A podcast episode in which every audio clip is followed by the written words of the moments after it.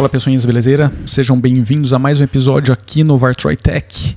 Serei bem rapidão hoje, pretendo, na verdade, eu sempre falo isso, nunca consigo, mas vamos lá, vamos ver se eu consigo ser bem rapidez hoje.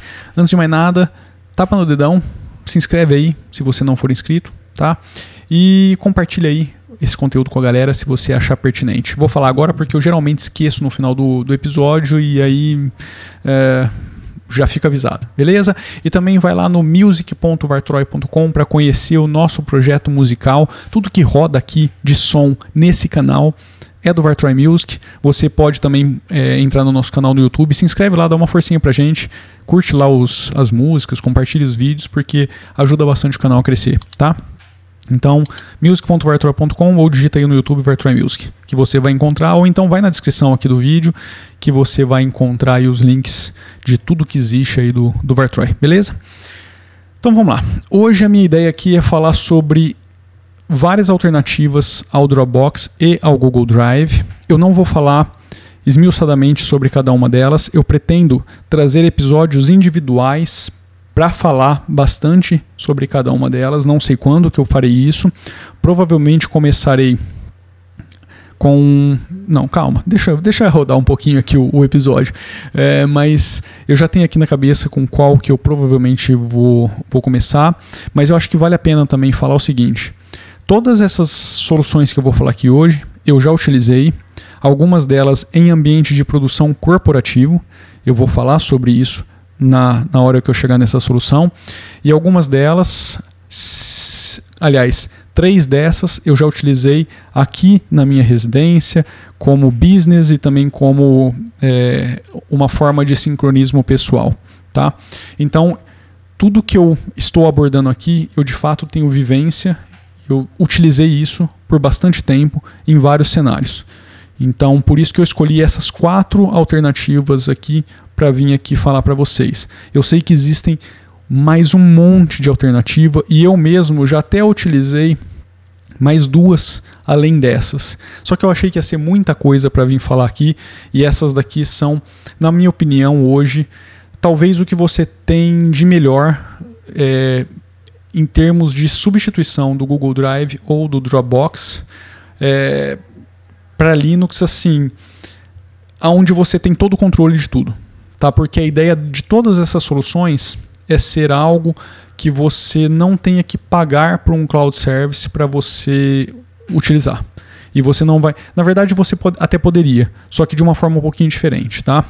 E você teria controle total dessa solução. Então, é você que manda. É você que faz o que quiser na hora que quiser, do jeito que quiser. Só que, com grandes poderes, vem grandes responsabilidades. A responsabilidade de manter a coisa funcionando é tua também, tá? Mas então vamos lá. Eu vou falar sobre duas alternativas descentralizadas, aonde você não tem um servidor central onde as coisas vão para ele e depois são distribuídas para os clientes. E vou falar sobre duas alternativas centralizadas, onde você tem que ter um servidor rodando e tudo se comunica com ele, tá? Com esse servidor. Vamos começar pelo Resilient Sync é, quando eu utilizei essa solução lá atrás, eu peguei ela antes de, de virar esse nome, ela chamava BitTorrent Sync. É, eu peguei isso aqui no comecinho, tá? No comecinho era bem, bem chatinho, dava muitos paus, aí depois virou o Resilient Sync. Utilizei isso daqui no corporativo. A ideia da, da, dessa solução é o seguinte: você instala ele é multiplataforma, roda em Windows, Mac e Linux. E aonde você instalar isso e setar o compartilhamento, o, o, sincronismo, ele vai sincronizar. Ou seja, suponhamos que eu tenha três máquinas aqui no meu escritório. E aí eu instalo esse software nas três máquinas e decido que uma única. Vamos pegar o Dropbox como exemplo. O Dropbox tem a pasta Dropbox. Então suponhamos que eu crie uma pasta chamada Sync. E digo para todas essas máquinas que eu quero sincronizar essa pasta sync com todas elas. Então, assim, quando uma estiver ligada, a outra vai começar a disparar isso daí para essa outra, para essa segunda máquina, utilizando o protocolo BitTorrent, tá? Quando a outra estiver ligada, ou seja, eu tenho três máquinas ligadas, essa terceira vai começar a puxar esses arquivos dos dois lados. Assim você consegue ter um processo muito mais rápido de sincronismo, tá? Porque não depende só de uma máquina te enviar os dados e você está sujeito ali à limitação de banda de upload daquela máquina. Ah, mas é rede interna, beleza, mas às vezes você está utilizando a rede massivamente por algum motivo, sei lá, ou você não, não pode dar muita banda porque você está fazendo coisas na internet, e aí se você der muita banda de de upload você vai tipo derrubar ali a navegação daquela máquina. Quando você tem essa, essa, esse sistema distribuído de entrega e de recebimento, é muito bacana, porque pensa em, em, um, em um lugar onde você tem 10, 15, 20 computadores e todos eles estão te, te, oferecendo arquivos e estão recebendo. Isso é, é, é, muito, é muito genial a ideia disso. E tudo via protocolo BitTorrent Sync. Então, se você sair do, daquela localidade, né, do, do ambiente local e for para o externo, isso continua, continuará acontecendo, claro que numa velocidade muito mais lenta, porque aí você agora depende da internet. Mas as coisas acontecem de forma transparente. Ponto negativo é que você não tem um servidor, então você depende de alguma máquina estar ligada para que o sincronismo aconteça. Tá? Então, é, esse talvez aí seja um impeditivo ou um problema para alguém. E esse software ele é proprietário, tá? Você tem plano pra, pago e gratuito. No plano gratuito hoje existem algumas limitações, mas para a grande maioria das pessoas essas limitações não serão um problema. E além disso, também você tem os esqueminhas de compartilhamento via link, tá? Tem uns negócios bem interessantes nesse aplicativo. Ele é tão simples quanto o Dropbox para instalação e utilização? Não é difícil? Não.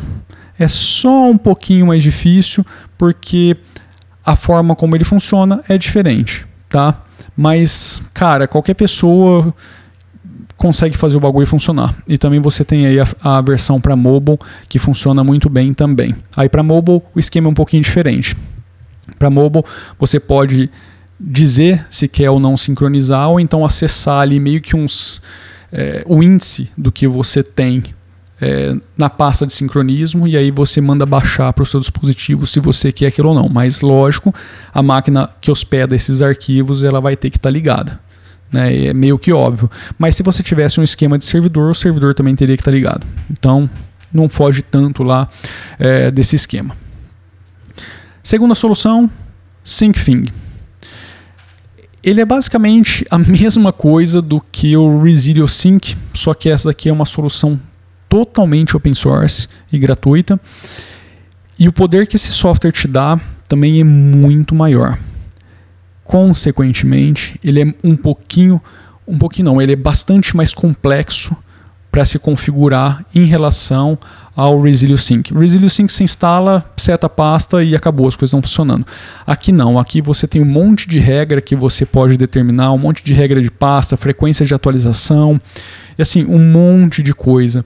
Infelizmente eu não tenho mais isso rodando aqui para poder mostrar para vocês. Eu tinha até há pouco tempo, eu estava utilizando essa solução como solução de sincronismo primária. E aí eu resolvi ir para outra para teste e acabei ficando nela, porque eu queria alguma coisa centralizada. Eu, é, nesse caso aqui, a gente também ainda tem o esquema descentralizado, utilizando o protocolo BitTorrent, é, e aí você precisa ter né, a máquina ligada em, enquanto o sincronismo ainda não aconteceu. E eu queria ter isso em servidor, apesar de eu ter feito meio que um esquema cliente-servidor aqui na, no meu escritório. É, eu queria explorar uma coisa um pouquinho diferente, queria poder acessar via browser os arquivos, e aí nesse caso você não tem como acessar, você só acessa na pasta compartilhada que você setou ali. Você pode setar N pastas compartilhadas, seu computador inteiro, é, faça o que você quiser, pode setar frequência de, de sincronismo para uma pasta, frequência para outra, histórico de arquivo, versionamento, quantas versões ele guarda. Cara, dá para você fazer muita coisa, mas muita coisa. E também no mesmo esquema, se você sair ali da sua localidade da rede interna, for para fora, a gente está falando de BitTorrent, as coisas continuarão, continuarão acontecendo por esse protocolo. Claro que com a transferência de arquivos bem mais lenta do que na rede local. É uma solução que, assim, prim na primeira vez que eu utilizei, isso já tem alguns anos, é, eu confesso que não me agradou tanto. Eu achei ela um tanto quanto complexa para você configurar, setar e tal. É, não que seja difícil, tá? Mas é, é complexa porque você tem muita coisa na mão. São muitas ferramentas e às vezes você vai ficando meio perdido de como a coisa funciona. Hoje eu já acho que a solução amadureceu demais. Ela está funcionando muito bem. Eu não tive absolutamente nenhum problema de sincronismo. Só que ainda assim, o processo de configuração de tudo isso. Se você estiver trabalhando com uma pasta só, para todo mundo, cara, é a coisa mais fácil do mundo. Agora, se você estiver trabalhando com multipastas e com. É, qual, qual, que é a palavra? Me fugiu a palavra. É, oh, meu senhor. Quando você trabalha com regras, tá? Quem tem acesso, quem não tem, essa passa somente leitura, essa não é, e vai querer mexer na, na frequência de sincronismo, num monte de outra coisa, aí as coisas começam a ficar um pouquinho mais complicadas, tá? Mas, velho, também assim, em pouco tempo dá para fazer a coisa funcionar bacaninha, tá? Bem bacaninha mesmo. Vamos para o C-File agora. Essa também é uma solução que eu peguei lá no comecinho, eu praticamente vi é, eu, não sei se, eu não sei se eu posso dizer que eu vi essa solução nascer, porque eu não, eu não sei se eu peguei de fato quando ela nasceu. É isso mesmo. Eu peguei ela no comecinho, cara. Eu vi esses caras começarem. Utilizei ele em ambiente corporativo, tá? Num ambiente de produção com muitas máquinas.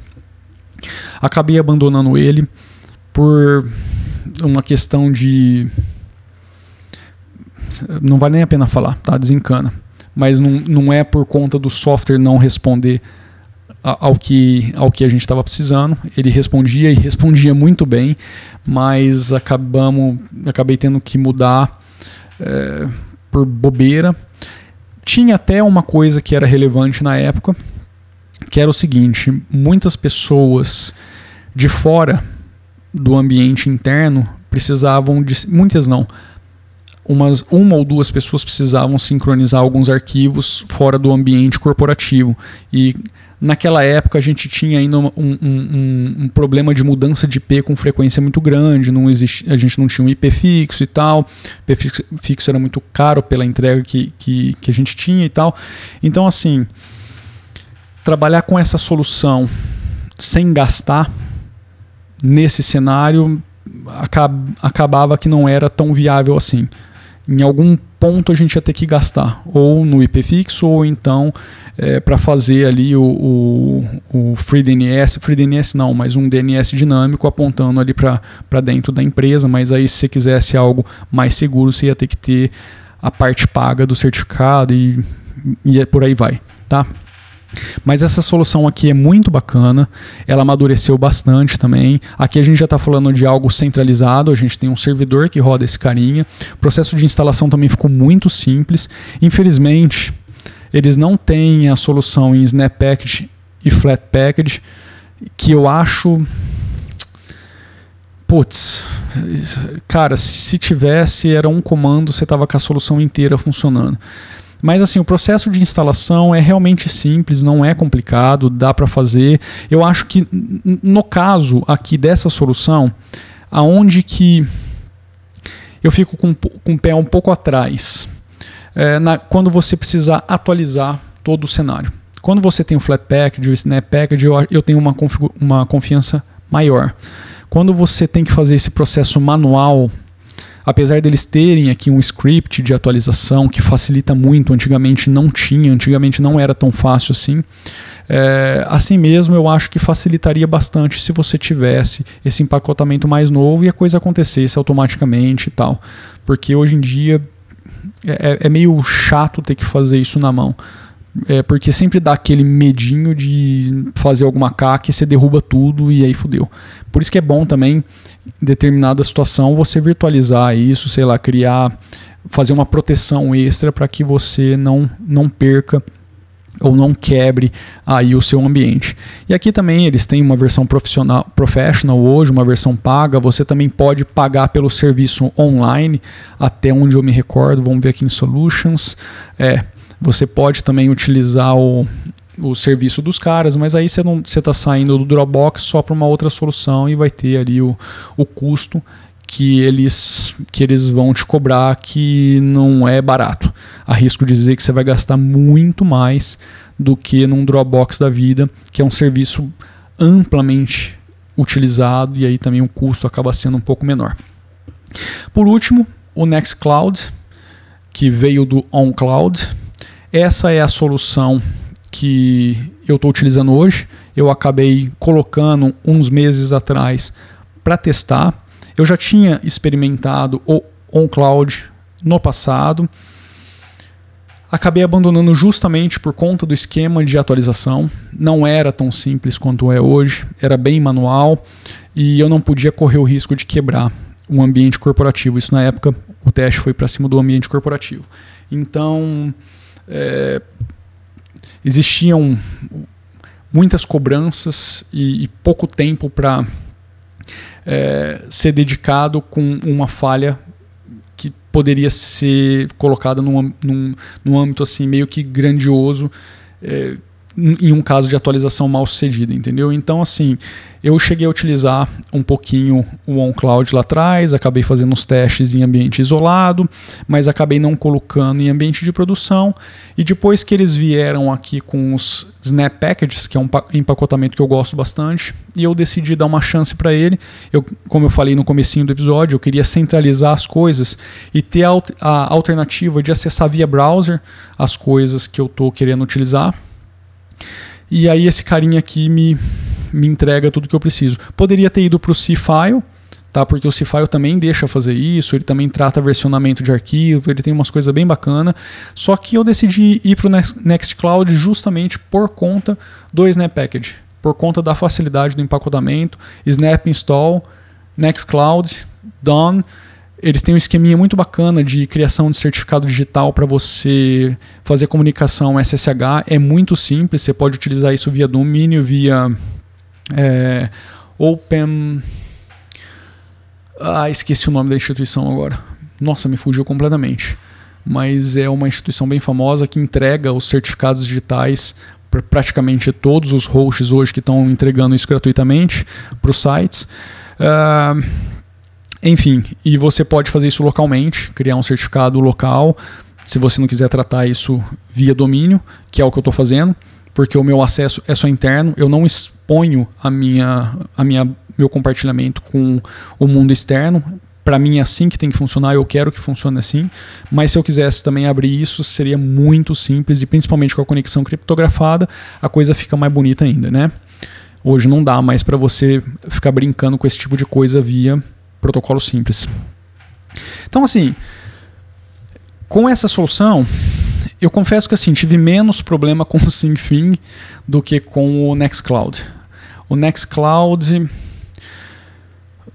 quando eu selecionei uma pasta para compartilhamento, essa pasta começou vazia em um lugar e depois eu fiz é, o preenchimento no outro, ficou ok, tá? Ficou bacaninha. Quando eu decidi pegar uma pasta gigante, com mais de 100 GB, para compartilhar, o, o, o, compartilhamento com o servidor foi bacaninha também. Só que na outra máquina, na, na, na segunda máquina que eu inseri ali para o compartilhamento fora o servidor, ela já tinha vários arquivos idênticos àqueles que estavam na máquina que iniciou o compartilhamento. E aí, cara, eu achei que a forma como ele tratou os conflitos ficou um pouco confusa. O aplicativo mostrava a notificação, só que você não tinha muita ação, sabe? E, e também eu criei algumas regras pro, pro, para não sincronizar arquivos ocultos, essas coisas aradas toda, esse monte de lixo que não precisa ser sincronizado.